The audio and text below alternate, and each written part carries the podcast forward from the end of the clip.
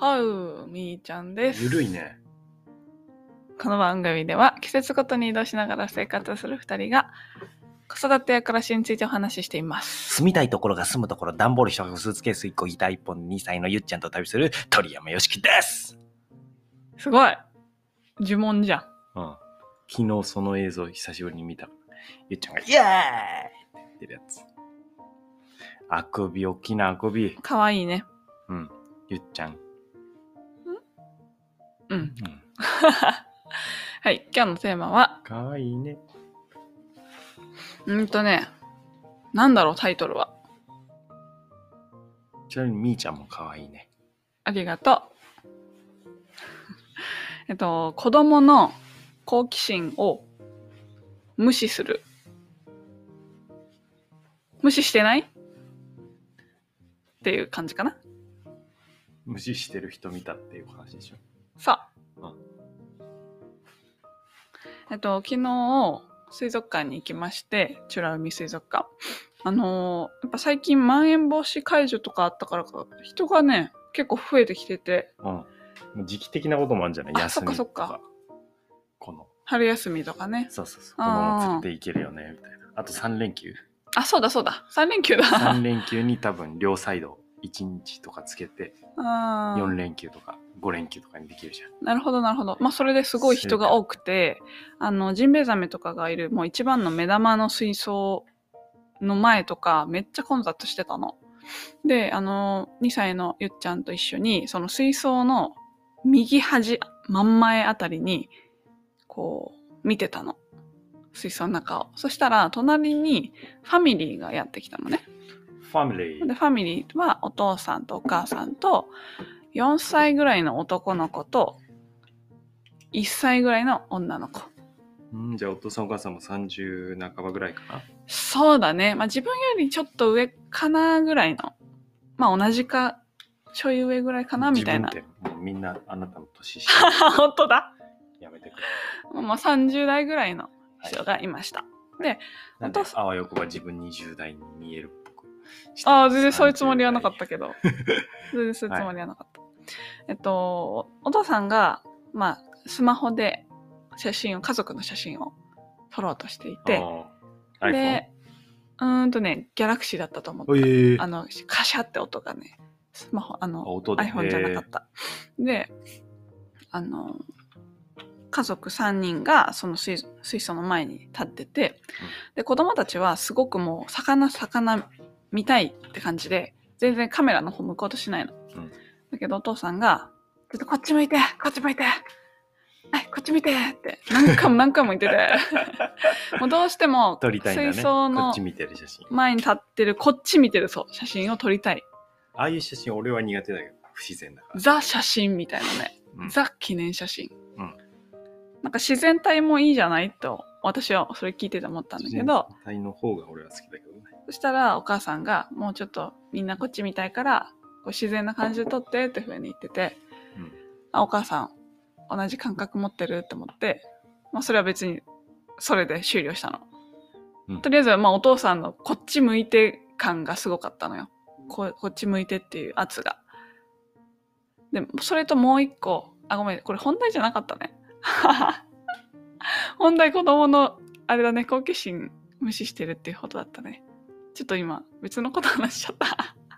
でもこのお父さんが、そのカメラめっちゃ撮ってて、その後に、男の子がね、駆け寄って、あのーもう僕もカメラ撮りたいって言ったの。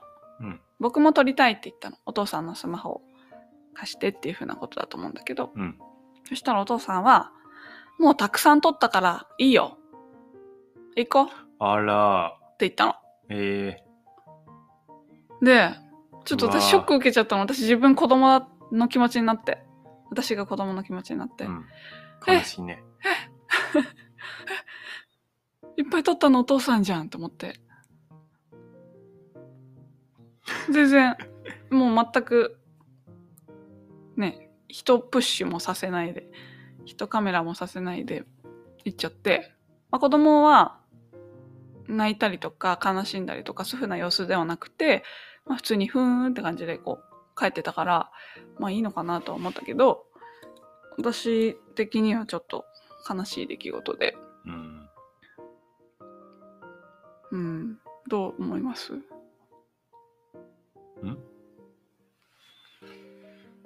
どう思う？ん。まあまあちょっと待って。お父さんの気持ちを考えるとするとお父さんの気持ちに譲歩するとするとううん。早く、まあ、人混んできたし早く進みたい。うん。スマホを大事にしている。とか？いや、まあ価値観が違うんですよ。うん。お父さんは、うん。目的はうん。家族のうん。こっち向いてる写真が揃うこと。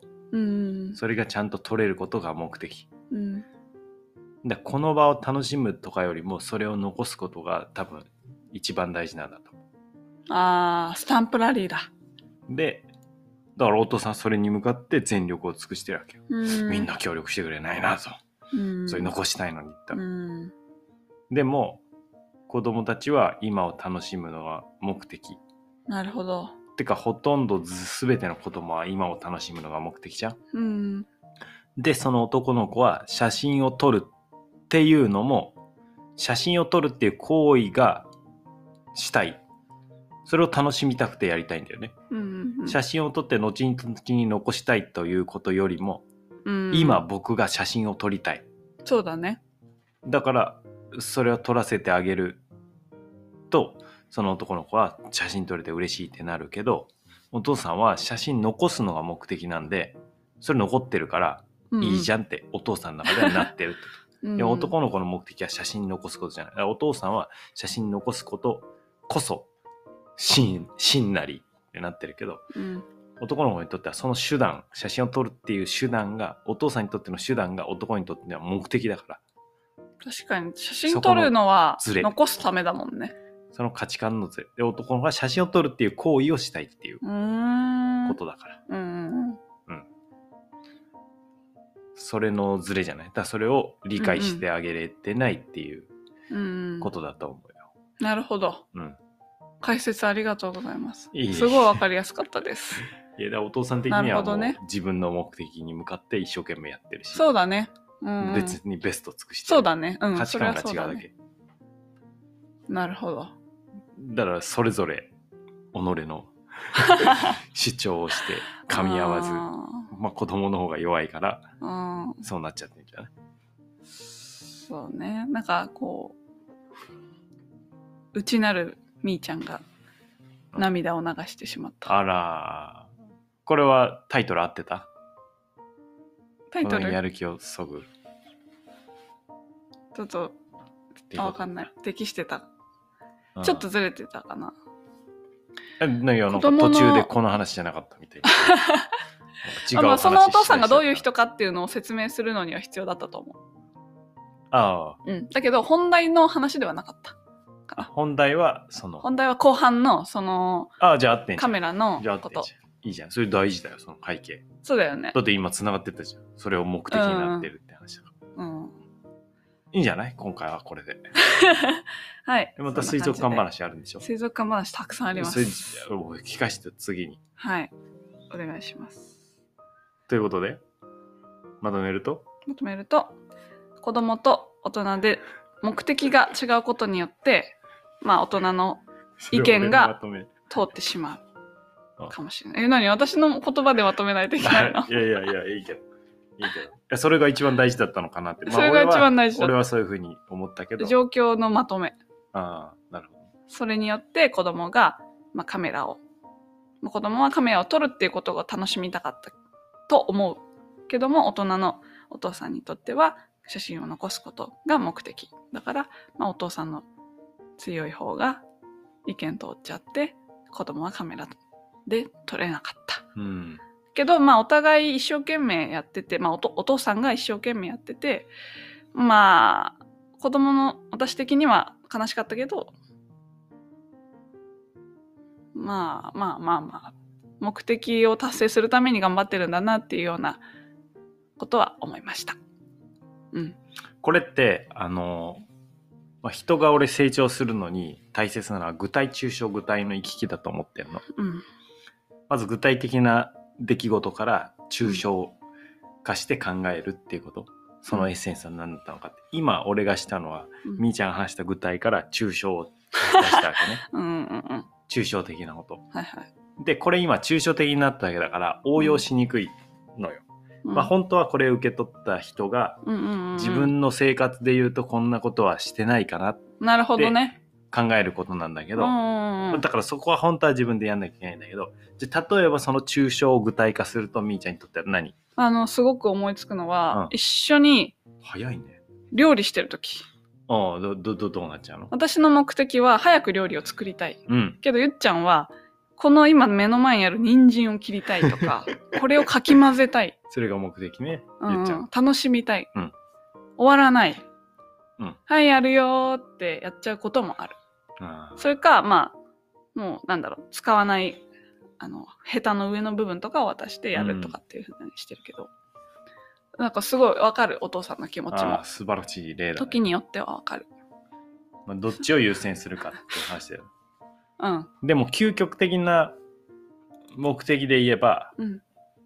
まあ、ゆっちゃんとハッピーに暮らすっていうことよ そうだね。それで言うと楽しむ方が大事かもしれないよねただご飯が食べれないと楽しめないということもあるからそこはもうちょっとうん、時間がずれてね、まあで、睡眠もずれてしまってっていうこえともみーちゃんすあるから。ぐ具体出したね素晴らしいねうん俺も一応具体用意しといたんだよ例えばって例えば？例えばおそらくよくあるのが、うん旅行に行こうって言ってうん。旅行に行くってことは、まあ、家族で楽しい時間を過ごすっていうのがうん。本当は本来の目的なはずじゃんうん。でもなんか旅行に行くよっていう時になんか支度が遅いとかでも早くしなさいとか、うん。うん。何？もう次行くわよとか、うんイライラしちゃって、うんイライラの時間が増えちゃううーん。これって本当は違うよね、うん別に遅れようが。楽しい時間家族で過ごせたらそれが一番大切じゃんうんうん。でもそこに行くこととかその旅行することっていうのが目的になっちゃうと、うん。なんかわかんないけどその一生懸命周りスポットは回ってるけど家族はギクシャクみたいな謎の現象でまあまあ行きたいところ回ったねっていうのは達成されたけどうん、それって本当に目的ゴールだっけっていうことは多々起きるうんうん、だから本当に大切にしたい何かなっていうのは常にね、うんまあ価値観の問題でもない。けどそれいやそんな家族の時間よりも行くことの方が大事だぜって本当にもう思ってるならそれが正しいのかもしれないけど、うん。あれってもう思うよね。振り返るよね。うん、それさその場でさあれこのやってる行動の真の目的なんだっけって考えられたらいいよね。そう。俯だけどこうすごくこう入り込んじゃうんだよ、手段が目的化しちゃうからね。うん。それやるっていうことが一番大事にいつかすり替わっちゃうから。うん、だから練習しないといけないねこれ。子供からの要求に対してそうね。思うことはそれは子供の目的に合ってるのか自分の目的だけ。そうだ。もうずれてないかとか。でもこれ俺練習できる。練習できんのよ。あのあのいやそういう思うようにしなさいって言われていやそんなのできないよ。って思うじゃん、いうんやこれそれはそうなのよ。これね例えば腕立て伏せ。うんうんはい50回して。いや気合だから。ってうん。うん言われてもできないじゃん。うんでも日々腕立て伏せ今みーちゃん頑張ってるけどうん。1日に20回とかしてる。あもっとしてる？うん。昨日30回ぐらいしてた。これ繰り返していったら50回してって言われてもできるようになるじゃん、うんオッケーって感じで。うん毎日できるようになるよきっと。うん。これ多分同じこと。うん。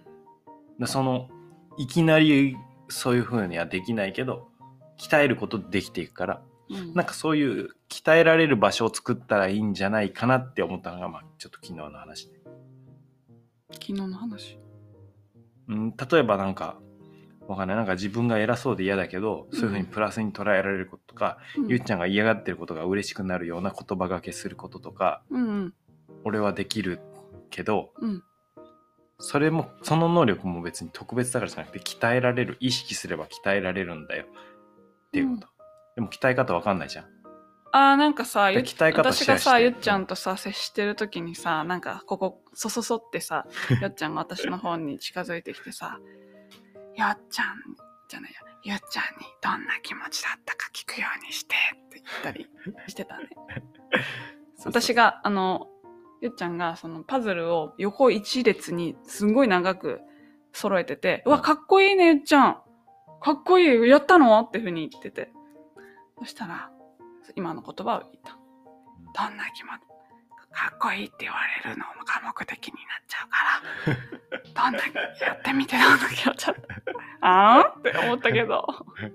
なんて思った？思ったけど。でもそうじゃない？まあまあそうだないとは思うよ。言わかっこいい自分でいるために頑張り始めたら、もう自分のためにやらなくなっちゃうから、パズルを並べる。うんかっこいいって言われたいためにやる子になっちゃうから、うん、そうだね。じゃあかっこいいって言う人がいなくなったらやんない人になっちゃうじゃん。うん。それはかっこよくないじゃん。自分で自分の夢中なこととしてやってる姿がかっこいいのであって。かっこいいと言われないのにやってたもんね。自分。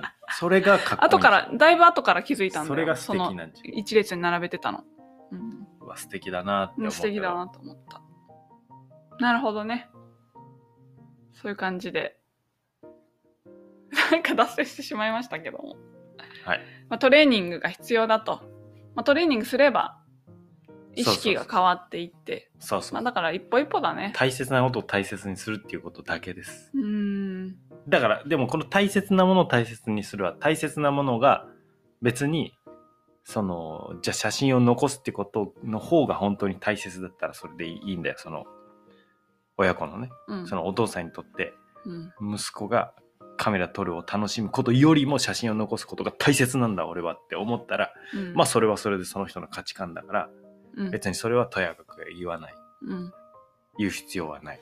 うん。けど本当ちょっと冷静に考えた時にあれ息子と楽しい時間過ごすことの方が大切だって思うならそれはトレーニングすることでできるようになるよねっていう話。うんうん。だからその楽しめよっていうことを言ってないってことだけ注意ですだからうん料理まあをするっていうのとうんうん楽し、ゆっちゃんがその家庭を楽しむっていうのは家庭を楽しむ方が大事でしょって別に言い切れないってこと。うんうんでもそれを忘れてなんか手段だったのが目的化しちゃうと、うん。料理をするっていうことだけが大事みたいになっちゃうと、うん。大切なものがこぼれちゃうよね。旅行するってことが大事にしちゃうと。うん。本当は大切にしたいものあった時にずれちゃうよねっていうだけの話ですうん。でもついつい人間忘れちゃうんだけど、まあでも練習するすると意識していくとできるようになる。でも一人だと忘れちゃうから意識してそれができるようになっていく場があったらいいんじゃないかなと思ってそれが作れるなって昨日思いました。なるほど。みんなで良い、良うんい視点で物事を見るとか、うん良い言葉、人が喜んで動いてくれる言葉かけができるようになるとか、そんなんできたらよくない？そうだね。俺はそんなんばっかり考えてるからそういうのなんかシェアできるんじゃないかなって。